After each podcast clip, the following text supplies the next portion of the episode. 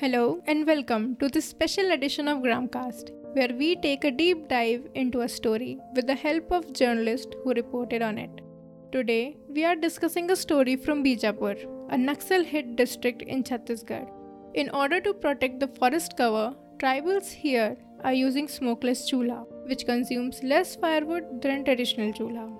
The initiative started with one person, and today over 1980 chulhas are being used in the region.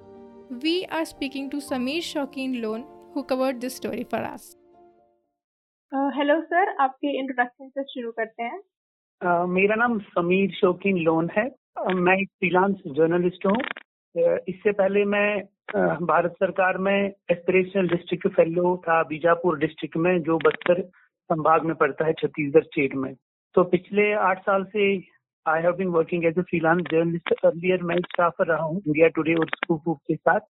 मैंने masters in mass communication and journalism किया है Islamic university of science and technology Jammu and Kashmir और उससे पहले मैंने bachelors किया है in computer application from university of Kashmir so that is a brief about me sir आपने जो आर्टिकल लिखा था, उसके बारे में अब थोड़ा और जानते हैं ऑफ़ द रिकॉर्ड तो जो बीजापुर में जंगल है, वो क्या कम हो रहे हैं और अगर ऐसा हो रहा है तो उसका मेन कारण, मुख्य कारण क्या है? बीजापुर जो जिला है, ये छत्तीसगढ़ के साउथ में पड़ता है, जनूब में पड़ता है। और ये डिस्ट्रिक्ट जो है, ये नक्सलवाद से जूझ रहा है। पूरा बस्तर संभाग नक्सलवाद नक्सलवाद से जूझ रहा है और बीजापुर भी इसमें एक जिला है। बस्तर जो डिवीज़न है, इसमें सेवन डिस्ट्रिक्ट पड़ते हैं। बीजापुर भी एक डिस्ट्रिक्ट जो आज की डेट में सबसे ज़्यादा सीवियरली इफेक्टेड है। पहले तो बहुत सारे आज से दस साल पहले बहुत सारे डिस्ट्रिक्ट जो है नक्सलवाद से जूझ रहे थे, लेकिन बीजापुर एक ऐसा जिला है, बीजापुर और इसके बगल के एक दो डिस्ट्रिक्ट जो अभी भी इस समस्या से जूझ रहे हैं। जिसकी वजह से इस एरिया में डेवलपमेंट जो है उस पर बहुत ज़्यादा असर पड़ा है। अब अगर हम बात करें कि जंगल की, बीजापुर जो डिस्ट्रिक्ट है, ये ट्राइबल डिस्ट्रिक्ट है। यहाँ की पॉपुलेशन टोटल जो है ढाई लाख के करीब है। और उसमें से 90 परसेंट लोग जो है वो ट्राइबल्स हैं मोस्टली एस और एससी लोग। इनका जो पूरा लाइवलीहुड है वो जंगल से ही डिपेंडेंट है। और ये डिस्ट्रिक्ट का एरिया जो है वो 90 परसेंट फॉरेस्ट एरिया ही है। तो हम ऐसा मान सकते हैं कि सड़क के दोनों तरफ़ आप जाएँगे दो मीटर आप नीचे जाएँगे तो जंगल ही शुरू होता है।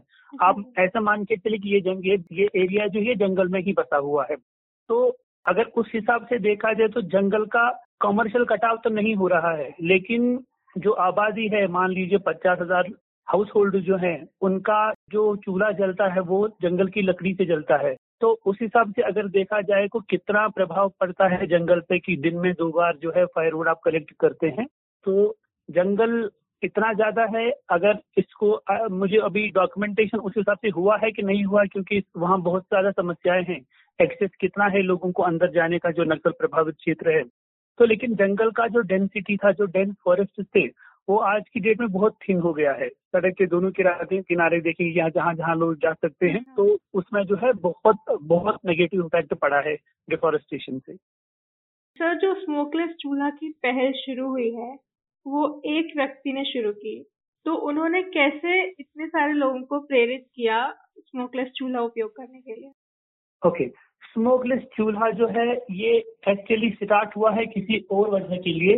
लेकिन इसका अभी जो जिस तरह से ये चल रहा है, उसका उपयोग जो है, उसमें एक और दो जो है, लाभ मिल गए लोगों को। स्मोकलेस चूल्हा एक छत्तीसगढ़ सरकार ने एक हेल्थ डिपार्टमेंट ने एक स्कीम लॉन्च की है, उसका नाम था फुलवारी।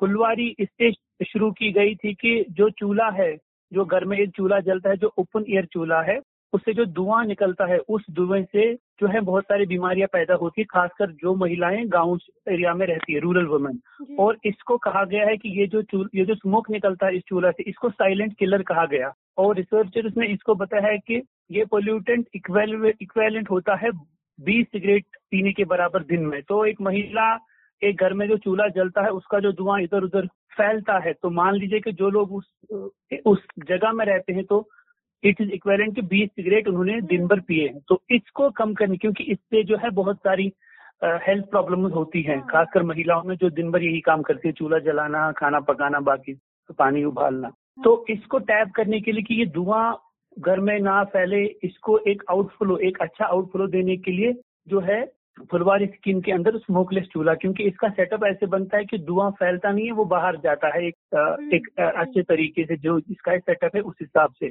तो लेकिन इसका फिर ये देखा गया कि ये स्मोकलेस चूल्हा में जो लकड़ी जलती है वो बहुत कम जलती है। जब आप इसका कंपैरिजन करते हैं जो ट्रेडिशनल चूल्हा एक ओपन चूल्हा रहता है तो उस हिसाब से ये देखा गया कि अगर दो बार लकड़ी जलानी पड़ती थी या मान लीजिए कि एक के जी लकड़ी जलती थी तो इसमें तो फोर्टी परसेंट ही उसका जलता है चार सौ ग्राम ही जलते हैं लकड़ी का। तो उस हिसाब से कटाव भी कम हो गया और मैन पावर भी कम हो गया कि एक घर को दिन में दो बार या तीन बार जाना पड़ता था, फिर वो लकड़ी चार दिन या पाँच दिन तक रहती थी।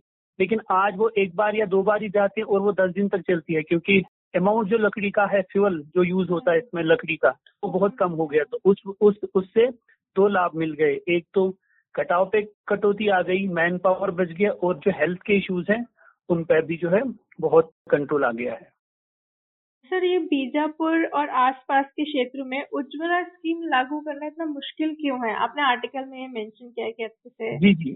बीजापुर एक ऐसा क्षेत्र है जहाँ आज की डेट में रोड्स नहीं बन रहे हैं, बहुत कम रोड्स बने हुए हैं। तो हम मान के चलते हैं कि 60 परसेंट जो बीजापुर का एरिया है, वो अभी भी रोड से कनेक्ट नहीं हुआ है। उसकी जो मेन रीजन है वो मैंने पहले ही बताया कि नक्सलिज्म एल डब्ल्यू ई जिसको ऑफिशियली लेफ़्ट विंग एक्सट्रीमिज्म बताया जा रहा है क्योंकि उनका हमेशा रहता है कि रोड्स को बनाने में चैलेंजेस आती हैं।